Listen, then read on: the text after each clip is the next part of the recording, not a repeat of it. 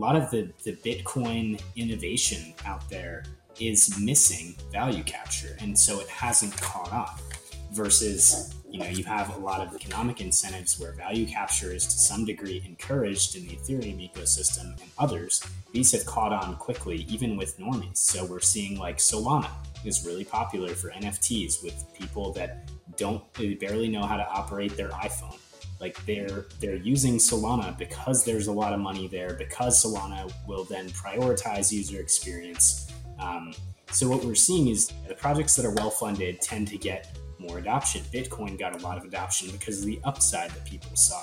So mm-hmm.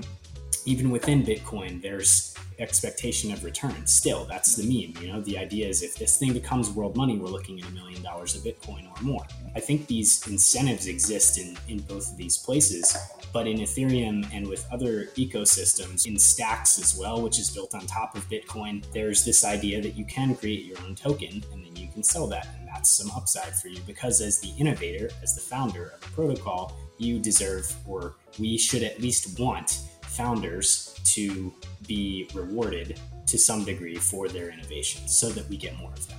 And so, what are the three mistakes that founders are making? Welcome back to Bitcoin is Hard. This is a Choice App production about Bitcoin and personal finance.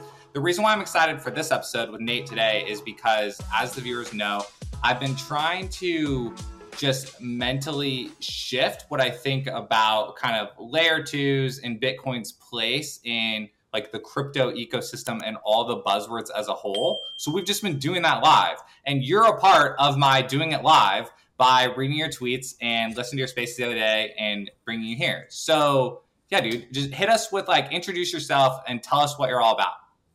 Awesome. Thanks, Brian. I'm, I'm really stoked to be on the podcast. Um, high praise. I appreciate your uh, enjoying my tweets and everything like that, the spaces. Uh, my name is Nate. I'm at Eat Sleep Crypto on Twitter. I'm a tokenomics researcher and advisor. I've been in the space, I've been writing in the space for about five years. I've been uh, loosely in the Bitcoin space for since 2013. Um, so I had a friend in college who was, I figured out later, selling his way through school on the Silk Road and when he told me about this, he's like, he's like, yeah, there's this place called the Silk Road, and uh, and the people are just like selling drugs. It's been around for two years now, three years, and I'm like, what currency are they using that this has not been shut down by the government? Like, there's no way this thing exists. He's like, it's called Bitcoin, and I'm like, okay, well, what is that? And uh, he starts talking about miners and the network and different, you know, all these these buzzwords that I didn't understand then,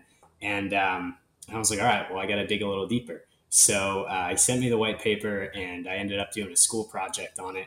Um, still with not a complete grasp on how big this application would be, what this thing was. Um, but uh, kept my kept my ear to the ground and was on Bitcoin Talk forums in 2014, 2015, checking it all out, kind of seeing what was going on. Still not uh, having the technical background that I wanted to, but um, was just loosely uh, keeping an eye on the space. And then 2017 came around, and we started to see, you know, Bitcoin uh, eclipsed gold, and then um, it broke, you know, broke a thousand, uh, eclipsed gold, and then it just kept going. And uh, come, you know, April, May, I was like, okay, well, there are all these new altcoins out there. What are these things? Like, why are these valuable? And um, I started to ask the question, what makes a cryptocurrency valuable? Or like what makes a token valuable. And um, so I was writing about that for a while on eatsleepcrypto.com. It's like a, you know, sort of uh, was my blog at the time. And, um, and then after that, it turned into, uh, you know, a couple years of asking what makes a currency valuable turned into how can I design valuable currencies? Like what, how could I use these principles that I'm learning and seeing about coins that are more valuable than others um, to actually engineer value into a currency. So that has become um, what I call tokenomics. And maybe we'll get into that in a bit. But that's my background. That's what I've been doing for the last, uh, you know, better part of a decade. So perfect, so perfect. And like as you were saying it, I was like mapping my own story to like each of those like little time periods, and it's it's perfect. Like that's why I've been able to dial it in so fast together. What were you studying when you did that project on Bitcoin? I was studying management information systems. So that was like um, basically business tech. And yep. uh, after college, I taught myself to program, got into machine learning. So I went a real technical route, still not yep. as technical as you can go, but um, went from the soft side of, of crypto to the, the more technical side later. Love that. Love that. But all the while, yeah, and writing about what makes the different cryptocurrencies viable. So, yeah, so mm-hmm. talk to us about this word tokenomics. When did you start using it and what does it mean today? Yeah. So um, it's a great it's a great question. It means a lot of different things if you ask different people. Um, kind of the history of that word. I started seeing it around 2018. People were talking mostly about the um, the supply of a token and you know different features, um, whatever they could latch onto. You know the publicly available information about a token and the metrics there. Um, but for me, tokenomics, I started using this word around 2020, and um, for me, tokenomics is the study of how a token or a cryptocurrency flows within its economy or within its protocol. And um, that's uh, kind of like that includes not only the supply, like how much is being emitted or where the allocation is going. Uh, it's not just like a, you know, I think of allocation more like a cap table in uh, in VC terms. Um, but it, the tokenomics are like how a token is used within its economy what's generating demand for that token what are the factors that are affecting that demand what's affecting the supply and really getting a comprehensive look at how a token is used because that determines how it's you know what is valuable about it if a token has a lot of demand and a low supply it's going to be valuable what i love about what you're doing and i don't know if you're doing it intentionally but you're very much mixing the word like currency analogies and equity analogies. Like I've been kind of watching you do that from your like story up. And when you talked about how 2017 you began asking yourself the question of what makes each one of these differently valuable and then how could you design so when i can go back to my earliest notes of watching youtube and trying to understand cryptocurrency also i have buckets of like currencies platforms um, what was the third one I had a third one the other day, but it was like, yeah, currencies, platforms. And then what happened in 2017, like one way to brush over 2017 is what happened is a bunch of people got burned by like vaporware, right? And then like the Bitcoin standard came out. And that mm-hmm. was a huge wave. Like that was a huge wave. And somewhere along the way, to, like tokens got rebranded in the popular culture away from an equity replacement like to money printing which I think then led to a lot of the separation between Bitcoin and crypto that we see today. And it's been this year, like 2022, very fresh in the last like five, six months that I've come back up for air on after having worked on like kind of grassroots Bitcoin adoption for like multiple years and like Bitcoin and taco shops, Bitcoin replacing fiat money, coming back to like, well, what is happening with like Bitcoin as potential or not potential base currency of crypto, of Web3, of DeFi, and then like insert all the buzzwords. Um, that's where I've like been coming from. And so in your and I want to get to your list of like three ways that Web3 founders are like messing up their tokens. But again, that's kind of mixing this like equity language and this currency language. So go off that. Why do you mix those languages?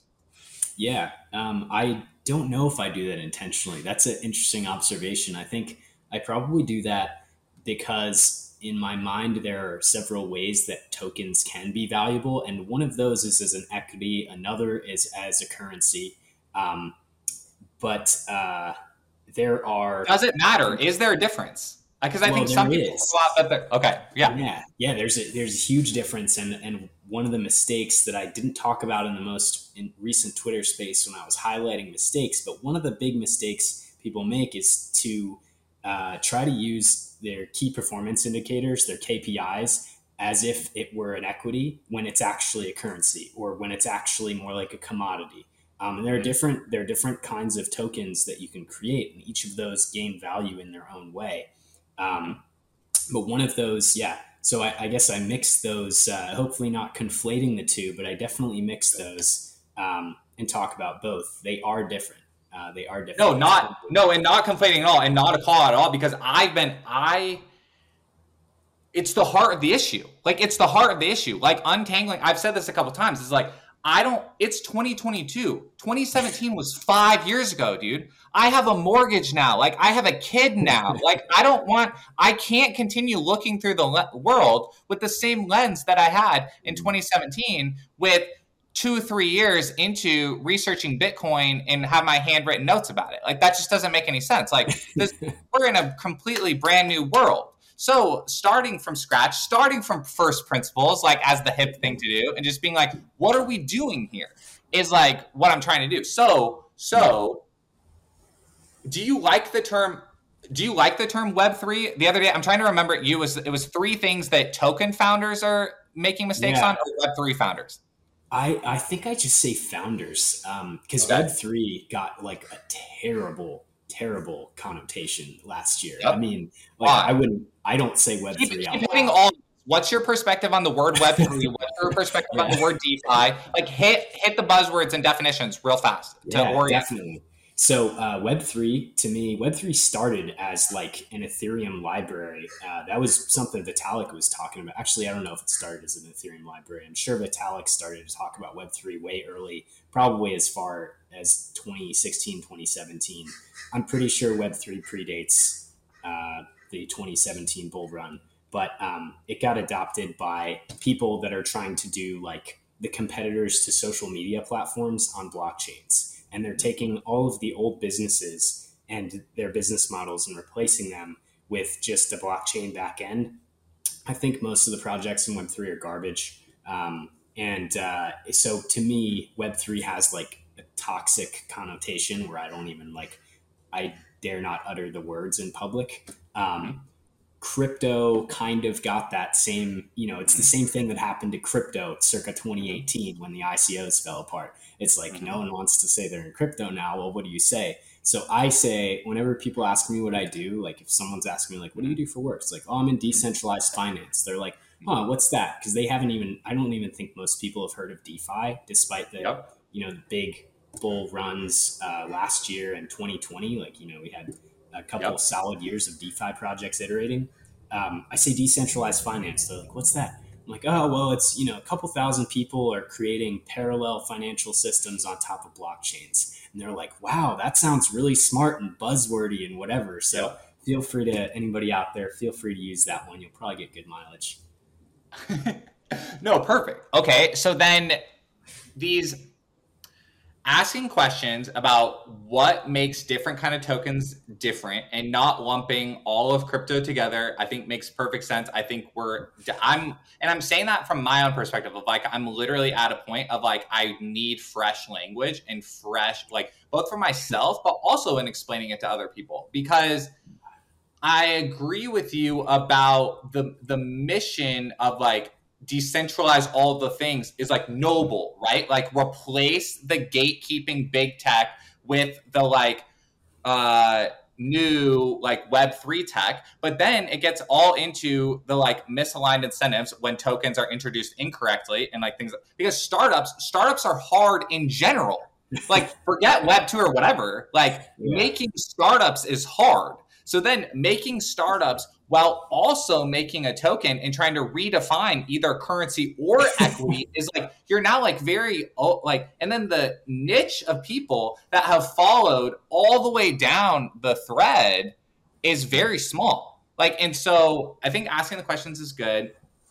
Um why so when you say found when you say founders the Bitcoiner in me, right, like cringes and is like, oh, we don't need to found new currencies. We don't need to found new currencies. We don't need more money printing, right? Right. What's your what's your reaction to that? So there's two things there. Um, I'll clarify what I mean by founders, and then with the uh, I'll, I'll, relate to the Bitcoiner cringe because um, mm-hmm. I think I know where you're coming from, and I'll, I'll get to that. So with mm-hmm. founders, I think of founders as like people who are building a protocol and that might have a token and that token will look uh, you know might look one of a few different ways so it could be like equity like it could be commodity like it could be currency like um, there are you know, and there there are different ways that tokens can accrue value. So obviously, a currency can become valuable when it's used to pay for things, like Bitcoin was used to pay for a lot of things on the dark web. And if we could get taco stand adoption and you know all these kinds of things, that would be great because that would accrue value to Bitcoin and not to the dollar.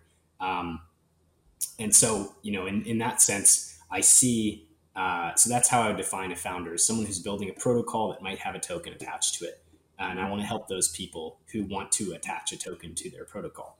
Um, with the, you know, I imagine your reaction as Bitcoiners, like, well, we already have hard money. Why do we need more money to print? You know, why do we need to do more of this? Um, and I, I, think there's a few ways to answer that, but um, one of those things uh, that I see is that, um, I mean, I'll, I'll, go with the purely the, the way that you probably won't like, but I think is the hardest case, is the strongest case. Is oh, hold on, real fast. Okay. I don't want to. No, I'm not trying to hit you with the right. Like, why do you need a token or whatever? Not trying okay. to hit you with that. I want to hit you like, but but you just used another word, protocol, and we didn't cover that one in our DeFi hmm. and Web three one because I've been tweeting out this thing of like I've been tweeting out this thing of like we have to redefine what a company is. I'll mm. I'll answer the why do you need a token, okay? Because again, I'm trying to punch through to new language. The reason why you need a token is because you need upside. Builders yeah. and people that are producing software need upside. Can you have can you have software on the internet that does more things with the peer-to-peer Bitcoin money that doesn't use a token? Yes, you can have tokenless scripting, and that is available and that is happening. However, for profit building has the ability to build network effects it most likely faster and more directly what the market wants rather than nonprofit building. And the reason why I want to answer that today is because I'm not I'm I'm done with the like why do you need a token thing. I'll take that one and then we need to move on because because that is the heart of the issue. And in the heart of the issue where and I tweet like I tweeted out the other day like crypto is not money printing this this brand new thing in my opinion like crypto is not money printing crypto whether it's under web3 or under crypto or and i i'm to get to what you mean by protocol because i want to hear it to me that's like we separated money from state and companies don't work I actually don't like the word decentralized. I don't like the word centralized versus decentralized. I honestly don't even like the word blockchain. Like I don't use either. But Peter Thiel said at Bitcoin 2022 the stock market is quasi government controlled. Mm-hmm. And that's true. Balaji just tweeted the other day HR writes to the state. DocuSign, that we all sign at our jobs, writes to the clown world legal system. And ADP sends our money over the ACH network. Uh, my DocuSign contract talks to ADP software, DocuSign software, tells the ADP software to send the USD fiat software via ACH network software with human gatekeepers. That's what happens. And all of society goes back up to that. Then my ability to get a mortgage at a bank goes back to what I can show inside my USD bank account that ADP writes to and changes my integers so that that bank will write me more integers. It's all software, like all the way up. The bank, ADP has shareholders, DocuSign has shareholders, that like everyone involved in the ACH network board of governors has shareholders. So I'm done with the whole like that's why the way I've been saying it is we need to redefine what a company is. So with, ignore all of that and as for context, tell us what a protocol is. that was that was awesome. Yeah. I, I yeah. don't even know if there's more for me to say on on um, that was that was brilliant what you just said, I think, is exactly the argument for a token as uh, builder's upside, and that's what I was going to go to. Um, so I'm really glad that you that you put yeah. pointed that. And out. I don't want the audience doesn't need to get in the weeds of what because what happens in these conversations is we try to explain a use case, and then that use case gets like we all are like, well, that can't work or whatever. But that's the reaction with all startups. The the correct reaction to all startups is that's stupid. Like I've told people that. They're like, oh, I'm going to start a company that does this. I'm like, that's stupid. But that has nothing to do with their idea. That has to do with me and my like mental blocks and my like what I'm thinking about in my life. That has nothing to do with what they're doing. So my is a protocol. Am I correct in thinking like protocol to me just feels like one of these new words of like it's yes, Web three got the bad connotation. Like it, web protocol to me just feels like instead of there being a company and a company that has a legal definition, protocol is a software that people are choosing to make. Exactly. Yeah.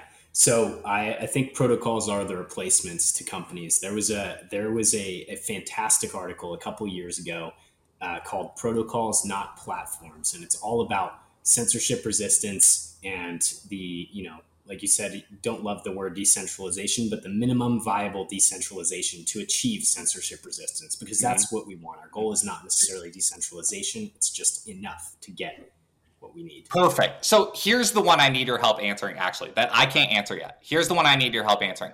You don't need a blockchain for that. Hit me with that one.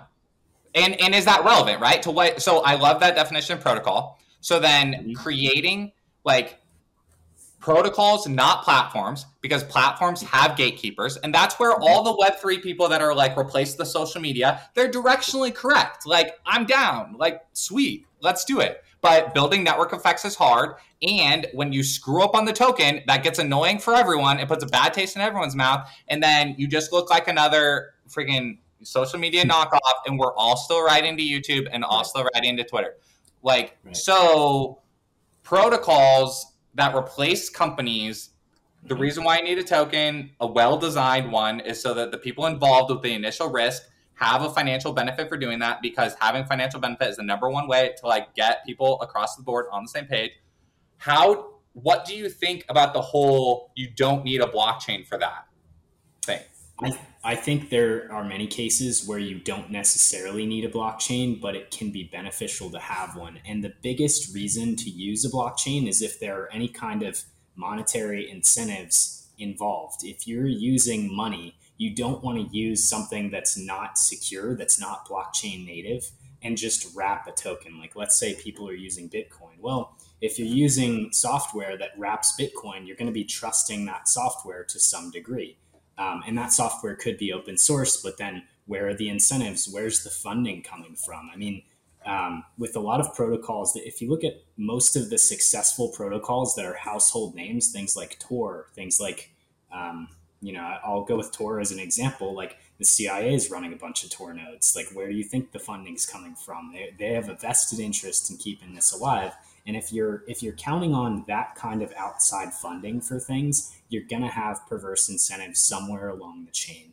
And um, so, to me, another you know, going back to the idea that that builders need to be compensated and incentivized, this is a clean, easy, transparent way to do that. And yes, it, it does create um, it creates more money, but not in the traditional sense. So I think this is where you were going with like mixing equities and currencies. Um, yes, it's creating money out of nothing, but it's not creating out of nothing and it's not backed by nothing. It's backed by the new pro- productivity and the new product, whatever the product is of this protocol, it's backing itself with its own currency instead of, instead of, and this is a really cool point that I've been fleshing out lately is uh, normally technological innovation is denominated all innovation is denominated in US dollars because it's dollars that you use to pay for that new thing. Now instead of that, if you have a new technological innovation that only uses your token, only uses Ethereum or only uses some Ethereum token or uh, any you know whatever currency you require to use your protocol is the currency that accrues value from your product. So if you want to, um, you know, I know we're not we're not talking about the dollar specifically here, but if you if you don't want to accrue value to some national sovereign currency, you don't have to. You can create right. another currency, and in that sense, you are uh, helping to move forward in the world and helping to create a better world that that has uh, you know an alternative payment system. Perfect. So where where I'm at on that is where the language I would use to describe back to you the same thing, or what I think is closer to the same thing, is I I think this is where everything in 2017, everything in 2017 was a utility token. Utility token was the thing that kept trying to say it, mm-hmm. but then they all had the bad uh, design, which I should have let you say the three. We maybe should take a break and have you say your three mistakes because I've been just glossing over them because I know them in my head. But like the everything was a utility token, but everything wasn't a utility token. It wasn't designed correctly. Like there was right. all these exactly. other things thrown in that bucket. So then that's what left the bad taste in the mouth of the utility token. That's what allowed the bit like the, the Bitcoiners, the Bitcoin standard to say that it was all money printing and that it was like all bad and group it into the fiat bucket. Yeah. That where I've been what I've been trying to do in my brain is to me it still feels like bitcoin has the greatest chance of like of replacing the dollar. And to me it feels like rebranded equity. It feels like way less of a jump to it it just feels like currency is one of these like third rail words and money is one of these third rail words that like I don't even want the conversation to get bogged down in that of like oh multiple currencies in the world. I'd way rather just start fresh with protocols are replacing companies and then here's how you design good incentives around protocols. Because and it's like okay well why do you need protocols to replace companies because companies are choke points that are causing bad incentives in the world. Like, and when you have a protocol, then there's no employee employer relationship, there's no investor founder relationship. It's sovereign individuals participating with software. And then, okay, what does the software do? The software is on the internet and does things for people that that formally DocuSign used to do, that formally like ADP used to do. So, do you do you have any heartache with that? With just like the all more just like going down the like equity route? And because then it goes into like what's the difference between like where does a gas token fit in all of this? Hmm. yeah that's that's a good question. So um i do think there there's okay so there are differences between the types of tokens that founders are creating. And the biggest difference that i like to highlight is the amount of value that each capture so um, it, let's take the uh, equity versus the currency.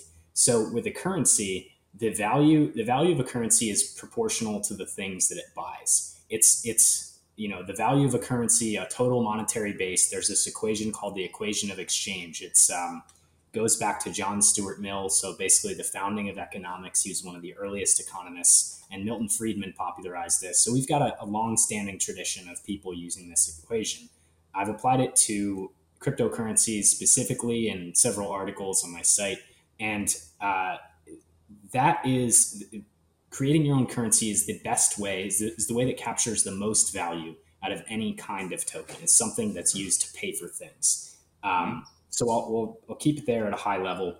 Contrast that with an equity. So if you're if you're creating something that's just taking a fee within the protocol and then distributing it to investors or potentially buying back the token and burning it so there's less of a supply but still the same amount of demand the price is going to go up or the fundamental value is going to go up. Basically the book value of this token will go up when you do that.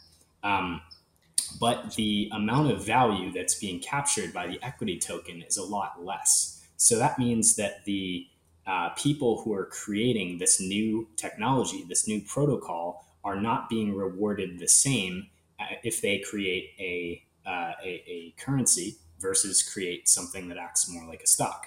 So you see the natural incentives for people to want to create currencies. That's where we had all the utility tokens. Everyone's like, well, we're going to have this token in our protocol. And, and it's like, well, how does that work? It's like, well, you have to use this to use the protocol. Well, a lot of friction there. People don't want to do that. Um, and if it could be more easily done with a different token like Ethereum, people are going to end up using Ethereum instead. Their competitors who are copying the protocol and doing the same thing using Ethereum are going to win out.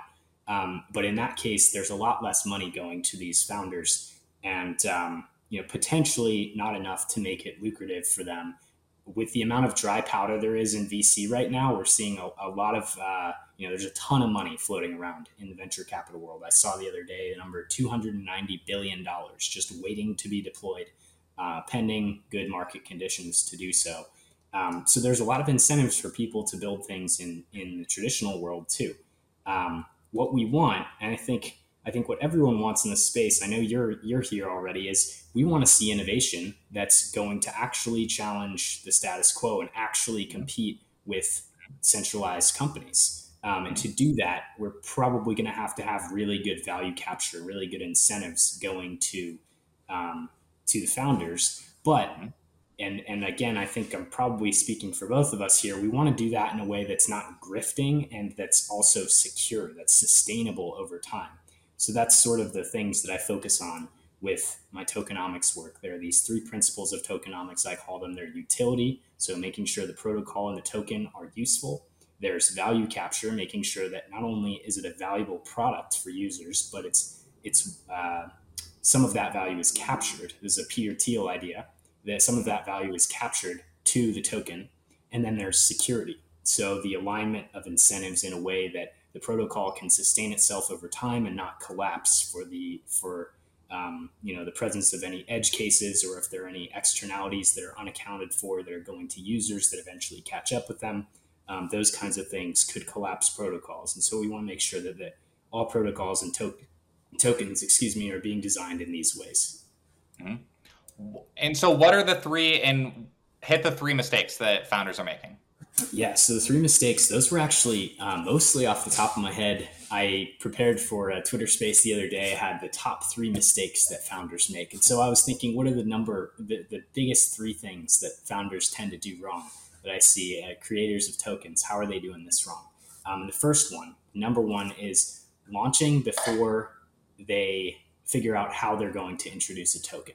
And they, they basically, founders, creators protocols will, will create entire protocols to to work without a token, and then they'll try to add one in later. And uh, that's the, probably the most common one. That's the one I see a lot today. People are creating what they call governance tokens that are not uh, they're not like stocks in the sense that you don't have a, a share of ownership when you own a governance token. You have the right to make decisions, but you're not rewarded for them. And that just like right off the bat, that should be that is a huge red flag. It should be like, why, you know, in my mind, it's like, why would I want to buy something to like participate in it? That's like, that's like McDonald's giving you the right to change the menu, but not having you get any of the profits of the company. Um, so that's the biggest one. And uh, founders tend to they, they tend to launch their protocol and then they think i'm going to add a token in later but there's no additional utility that they're adding in later um, that they could draw on for profits or for um, you know value capture so uh, that is that is the first mistake the second one is a focus on decreasing supply rather than increasing demand for their token. So um, you know this kind of goes back to utility a bit. In the absence of fundamental drivers of demand for their token, like if their token is not actually valuable, uh, if users don't need to use it in order to use the protocol, founders tend to say, okay, well, we're gonna we're gonna we're gonna burn a bunch of these tokens. We're gonna decrease the supply artificially, and then hope that because of that, the token price goes up. But they forget that if they don't have actual need, if users don't actually need their token, then it's it's not going to be valuable. Like you can have a theoretically unbounded supply of a token, uh, like Dogecoin has a tail emission of whatever it is, a billion Doge a year or something. It's a, it's at least uh, some single digit percent right now per year. Um, but if it has real demand for it, like I remember back in and maybe still today, but back in 2017, 2018, we were using Dogecoin to transfer between the exchanges because it had the shortest block time. So that was an example of some real demand for Dogecoin. Regardless, you know, it definitely didn't live up to the um, you know the fundamental price was not the traded price, the exchange traded price, but there was some demand there. So theoretically, there is some fundamental value to Dogecoin, even though it has an unlimited supply of it. Um, so the second mistake that founders tend to make that I identified is they focus on reducing supply rather than increasing demand for their token. The third one is hard coding variables that could float using a market. So um, you see this in a lot of stable coins, um, especially with Terra. So Terra is the best example of this. There were two things in the Terra, in the Luna protocol and Anchor protocol specifically, that if they weren't hard coded in, the stablecoin might have been able to recover the peg. So Do Kwon could have sold enough uh, Terra and Bitcoin to recover the UST peg when it dipped below a dollar. Um, those two things were the first thing they hard coded that they shouldn't have was the 19.5% yield. And I think everybody looks back on that and they're like, oh, of course, you know, fixed yield supply, like where's the yield coming from? Um, that that was an issue with tokenomic security. Um, so they hard coded in this variable. The second one was there was a hundred million dollar uh, million UST redemption limit per day, hard coded into the Anchor protocol. And if that hadn't been there, they might have been able to sell more Luna in order to recover that peg. So those were two variables that were hard coded that shouldn't have been that ended up collapsing the protocol. Perfect. I want to I want to go back to Tor and I want to recenter the yeah. conversation. So I or define so what is a protocol? One more time, what is a protocol? Sure. So a protocol is it's a set of procedures uh, coupled with incentives for following those procedures. And there are, there are incentives for various participants uh, within the protocol and interfacing to outside of it. That's probably the most general I can describe a protocol. And is a protocol a company or can it be a company? Well, proto- I think companies are protocols or companies have protocols. And um, you know, basically all human interaction are protocols. When you say hello, someone says hello back. That's a protocol. Mm-hmm. Like you, you know how to how to behave under certain circumstances because you understand the protocols behind them. Um, and so, in that case, the incentives of a hello protocol are just the feeling of politeness that you have or the feeling sure. of belonging to a community. My return, yeah, my return on investment on participating in that flow, like in that flow is right. having like you think normally of me or like you a friend or like investment. Okay, no, I think that's perfect because then I wanted to ask, like I never I, I like the Tor example. So t- is is Tor a protocol? Yeah, yeah, Tor is a, and then is a software is. Is Tor a company? That's a good. Yeah, I see where you're going with this. So, or Tor is, is is Tor a nonprofit? What is it? Tor, I don't know what Tor, it is. Yeah, so I think uh, Tor probably has a nonprofit attached to it, but isn't a company itself. And where I thought Tor itself is a piece of software that lives on the internet. Right. Exactly, and will continue to exist on the internet. So if I mm-hmm. see where you're going with this, that's where that's where we're heading next. Who made Tor? That's a good question. I don't know the answer to that. Does anyone know uh, the answer? Okay, perfect. Who? How do you contribute to Tor? Yeah, just GitHub pull requests, right? Yeah. Okay. Yeah. How? So Tor is a protocol that doesn't involve a token. Most likely, it has some sort of attached or acquainted nonprofit, and that's what you're when you're donating money. So when you're donating money, you're don't you're not donating money to Tor. You're donating money to a prob I'm get, guessing, but probably a 501c3 organization like inside the United States that mm. has a USD bank account and has some crypto addresses that then a board reviews pull requests and developers work on either grant work on grant funding to improve the Tor protocol. Yeah, right. that sounds like so. So there's no because there's no financial upside. There's there's no direct financial upside for me pulling up to the Tor GitHub and working on it. There is right. fin- not financial. There could be if I'm a if I'm uh so okay, so why would I work on the Tor protocol? I'm either um an activist and I'm motivated by what it stands for and what it's doing in the world and positive positive uh, things that it's doing in the world. I'm trying to build my resume of projects that I've contributed to so I can show an actual working demo of software that I've like launched and the ability to work within an organization. Um, that could be a reason. Or I look at available things that need to be done and maybe get paid a grant to work on one or create something that I believe could be valuable to work on, submit it to the board. So here's so the reason why I was able to give the token answer that I was today and have decided to relook at everything over the last few months is because I realized something.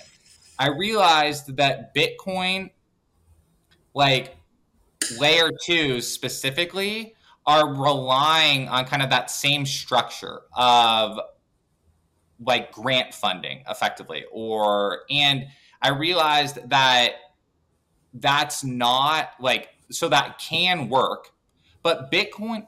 Would you agree with this? Bitcoin is like the most successful open source project in the world. Would you agree with that? It's tough to measure. Um, I think uh, most successful, most notable, probably. Yeah, I would say it's most notable. Um, there's different ways of measuring success. I'd have to think about that for a while. But Bitcoin sure. is a very successful open source project. For sure. So, and the way that it gained, like, gr- the way that its adoption grew very mm-hmm. grassroots wise, literally mm-hmm. from one person uh, or a small group of people to yes, it being a global brand today, like a word today mm-hmm. that people see the logo and are like, like know about it. Um, it's the um, most successful meme. That might be one of the most successful yeah. memes of of uh, certainly of the twentieth of the twenty first century. Yeah, and and that's fair. We don't even have to put the the most. We don't have to put the label of like the most successful in it. We can be just more generic. Open source software or open source projects like that are honestly probably have a lower success rate than for-profit startups and for-profit startups already have a very low success rate so that when i like looked through this whole thing of like why is there so much like vc money and things going into like other cryptocurrencies basically. Like why is there this gap and you and you arrive at this like and you arrive at this upside? You arrive at this upside part of like and then you realize that like the bitcoin layer 2s as they're known today are mostly relying on the same things that bootstrapped bitcoin.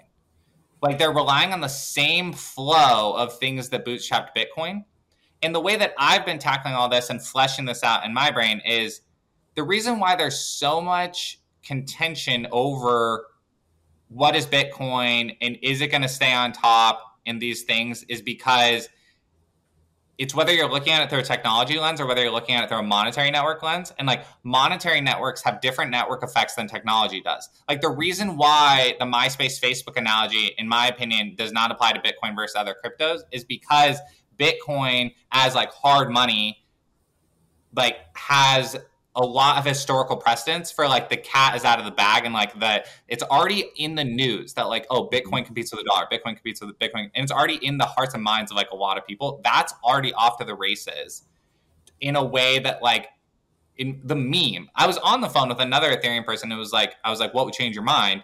And they said if the like if the meme of bitcoin as money persists. And i'm like no that's honestly a really great answer. Because and and that truly is then what makes like just bitcoiners as we know and maybe are frustrated with maybe whatever as we know them today are people that already believe that like it's it's a for, it's a forgotten conclusion right? It's a forgotten conclusion that bitcoin's the race and so strong. However and here's the reason why i'm bringing all this up. So i can believe that about bitcoin like the thing the meme i can believe that about bitcoin the thing and the meme at a lot of different levels a tech level, a monetary network level, a like world history level, a uh, dude spiritual level. Like I can take that from a lot of different angles, but none of that translates to layer twos. Zero, zero, zero of that translates to Lightning Network, Liquid Network, RSK, Drive Chain all the buzzwords on the Bitcoin side. Like we make fun of, and I'm making fun of myself. Like we make fun of the buzzwords of like DeFi, Web three, all this stuff. Dude, Bitcoin has that. Like I realize, like there's no. Why do I have these things on a pedestal when all this other stuff like is also there? So so like that layer twos take more of the technology, the Facebook competing with MySpace, and the founders having founders, protocols having founders. Bitcoin doesn't have a founder, but because this will be thrown back in your face a lot. Bit, well, Bitcoin doesn't have a founder. Well, Bitcoin's not a company. Like, do whatever you want over there, but Bitcoin's not a company. Correct. Like that's why we all love it, like and know it, and are happy that it's there and doing its thing. But that doesn't mean that protocols replacing companies is also positive for the world. That's actually giantly positive for the world. So, why do you agree with any of that? What would you change by any of that? Definitely. Um, I think uh, speaking back to the value capture or lack thereof, I, I mean, I see that with like um, a lot of the the Bitcoin innovation out there is missing value capture, and so it hasn't caught on. Versus, you know, you have a lot of incentives, a lot of economic incentives where value capture is to some degree encouraged in the Ethereum ecosystem, and others these have caught on quickly, even with normies. So we're seeing like Solana is really popular for NFTs with people that don't barely know how to operate their iPhone like they're they're using solana because there's a lot of money there because solana will then prioritize user experience. Um, so what we're seeing is you know the, the projects that are well funded and yeah the projects that are well funded tend to get more adoption. Bitcoin got a lot of adoption because of the upside that people saw. So mm-hmm. even within bitcoin there's some expe- expectation of return still. That's the meme you know? The idea is if this thing becomes world money we're looking at a million dollars of bitcoin or more um, so that uh, you know, I think I think these incentives exist in in both of these places.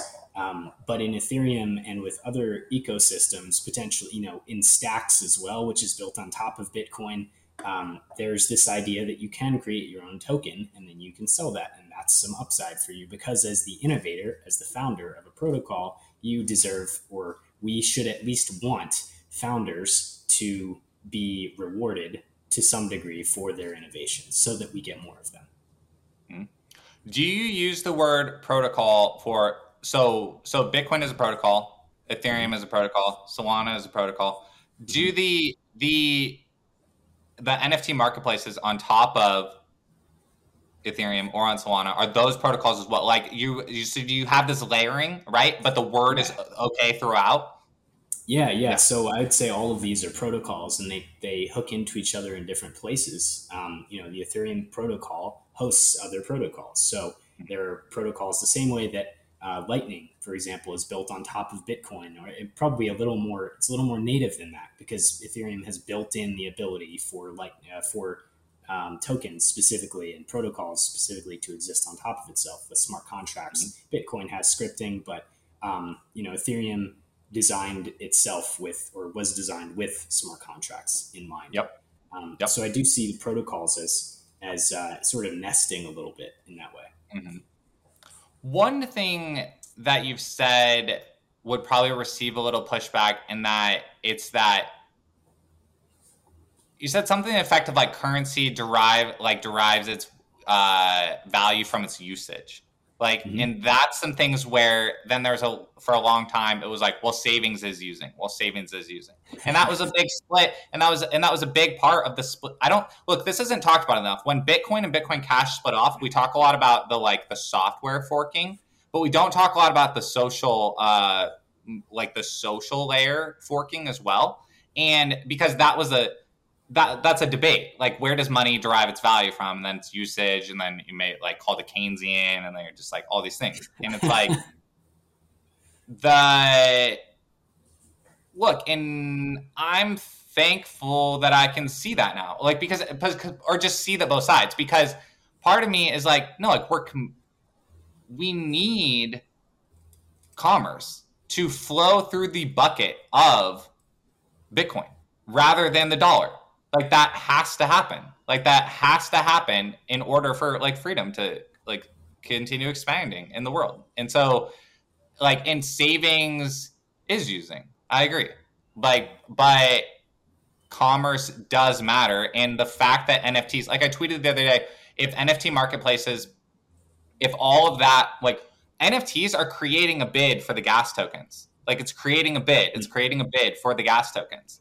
Like there's there so that's not nothing. That's that's not nothing.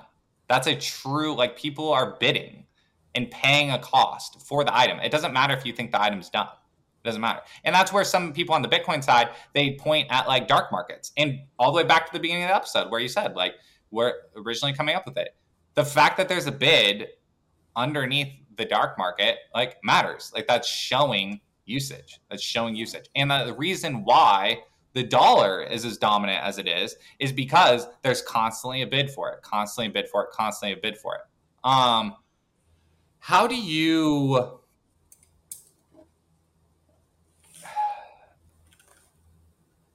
I don't I don't know how to uh, like I want to revisit this currency thing again. How do so is you're just oh you're just comfortable with the word currency. Like you're comfortable with the idea that there's multiple cryptocurrencies, there's not a global standard, different ones will have niche use cases. So I've gone back and forth with this. This is a great question. I've gone back and forth with this over time. Um, so I, I would like to see a world where uh, there is some measure of consensus around currencies and they're not just constantly printing new ones as, in hopes uh, that one you know another bitcoin will rise kind of thing i think that would be destabilizing to economies in general and not helpful um, I often wonder about some kind of spiritual, the kind of spiritual transformation that would have to take place for people to stop trying to make new currencies like this. But I could see a world where those new currencies that are touting themselves as the next Bitcoin just get pushed off to the side into like a penny stocks category of investment speculation.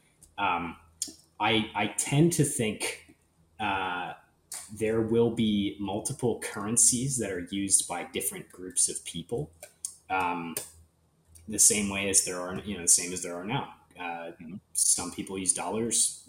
It's not just the U.S. It's other countries that don't have a strong enough central bank to be able to print their own currency or manage their own currency, or they're being strong armed by the U.S. so they have to use the dollar. Whatever it is, there are other people using dollars. There are a host of countries using euros, um, and uh, so we have currency competition right now. It's just enforced by violence um, in any free market, the, the, two, the counter, the opposing forces here in, in which currencies are end up, you know, end up used in the next 30, 40 years are the network effects uh, native to currencies, um, where any good currency has a strong network effect and that's self self perpetuating. It reinforces um, the dominance of that currency and the uh, natural effects of competition um, to to decentralize uh, product offerings. So mm-hmm. you can see there, there. So in that sense, I think there is room for multiple currencies. I don't think um, I, I, don't think Bitcoin will be used for everything. Uh, if Bitcoin is the eventual winner, um, I think it will be used for maybe some things and other things. You know, the eventual winner will be used for for a variety of, of uh, you know, for a handful of different things. Um, and I, I, see a couple competitors right now. I think it's far too early to say what currency is going to be like the winner for a medium of exchange. I think it really depends on how the US goes forward with the CBDC. I think it depends on when and how the dollar blows up. Uh, it depends on you know global coordination between regulatory agencies. Um, it you know it, it depends on a lot of things. Um, but you know, I could see Bitcoin becoming like the base layer for everything. I could also see another currency catching on, uh, maybe one with more privacy features that uh, kind of fixes the problems that are are common to. Uh, yeah. Yeah. what do you? All fair, all fair, and well said. What do you believe that wrapped Bitcoin and wrapped tokens demonstrates? What does that demonstrate? What are people? What is the market saying with that? I think it demonstrates a very strong demand for Bitcoin. I think the more wrapped Bitcoin there is on Ethereum and other protocols, especially on yeah, especially on other protocols, that is such a vote of confidence of in Bitcoin as the future world mm-hmm. currency or the world settlement layer. And I think that's the way that it has to go to remain decentralized because it, the way that I look at it, um, the Bitcoin standard came out in whatever it was, 2018, um, as a response to the shitcoin boom. Um, and and a lot of people said, well, it's only Bitcoin. It has to be only Bitcoin. It can't be any of these altcoins. Um, I think whether they like it or not, there is going to be a place for altcoins in, um, and, and yeah, there is going to be a place for altcoins, and there has to be some measure of acceptance of those because Bitcoin needs to scale. You know, other blockchains yep. are being used to scale Bitcoin. Absolutely. So, yeah, tell us where people can get in touch with you. Yeah, so best place is Twitter. My handle is at Eat Sleep Crypto. So E A T, not E T H. It's Eat Sleep Crypto. And then that's also my website, eatsleepcrypto.com. Um, DMs are open for anybody that has tokenomics questions. And if you're interested in um, learning more about tokenomics, check out my website and uh, follow me on Twitter. I'm doing tokenomics spaces every week. Love it. All right, guys. We'll catch you on the next one. Hey, all, this is Brian. You can reach me on Twitter at Brain Harrington. Shoot me a DM with any feedback from today's episode. This has been a Choice App production. Bitcoin is becoming centric to personal finance, and we want to help you learn how to better engage with Bitcoin financial services. None of this is financial advice and is for education and entertainment only.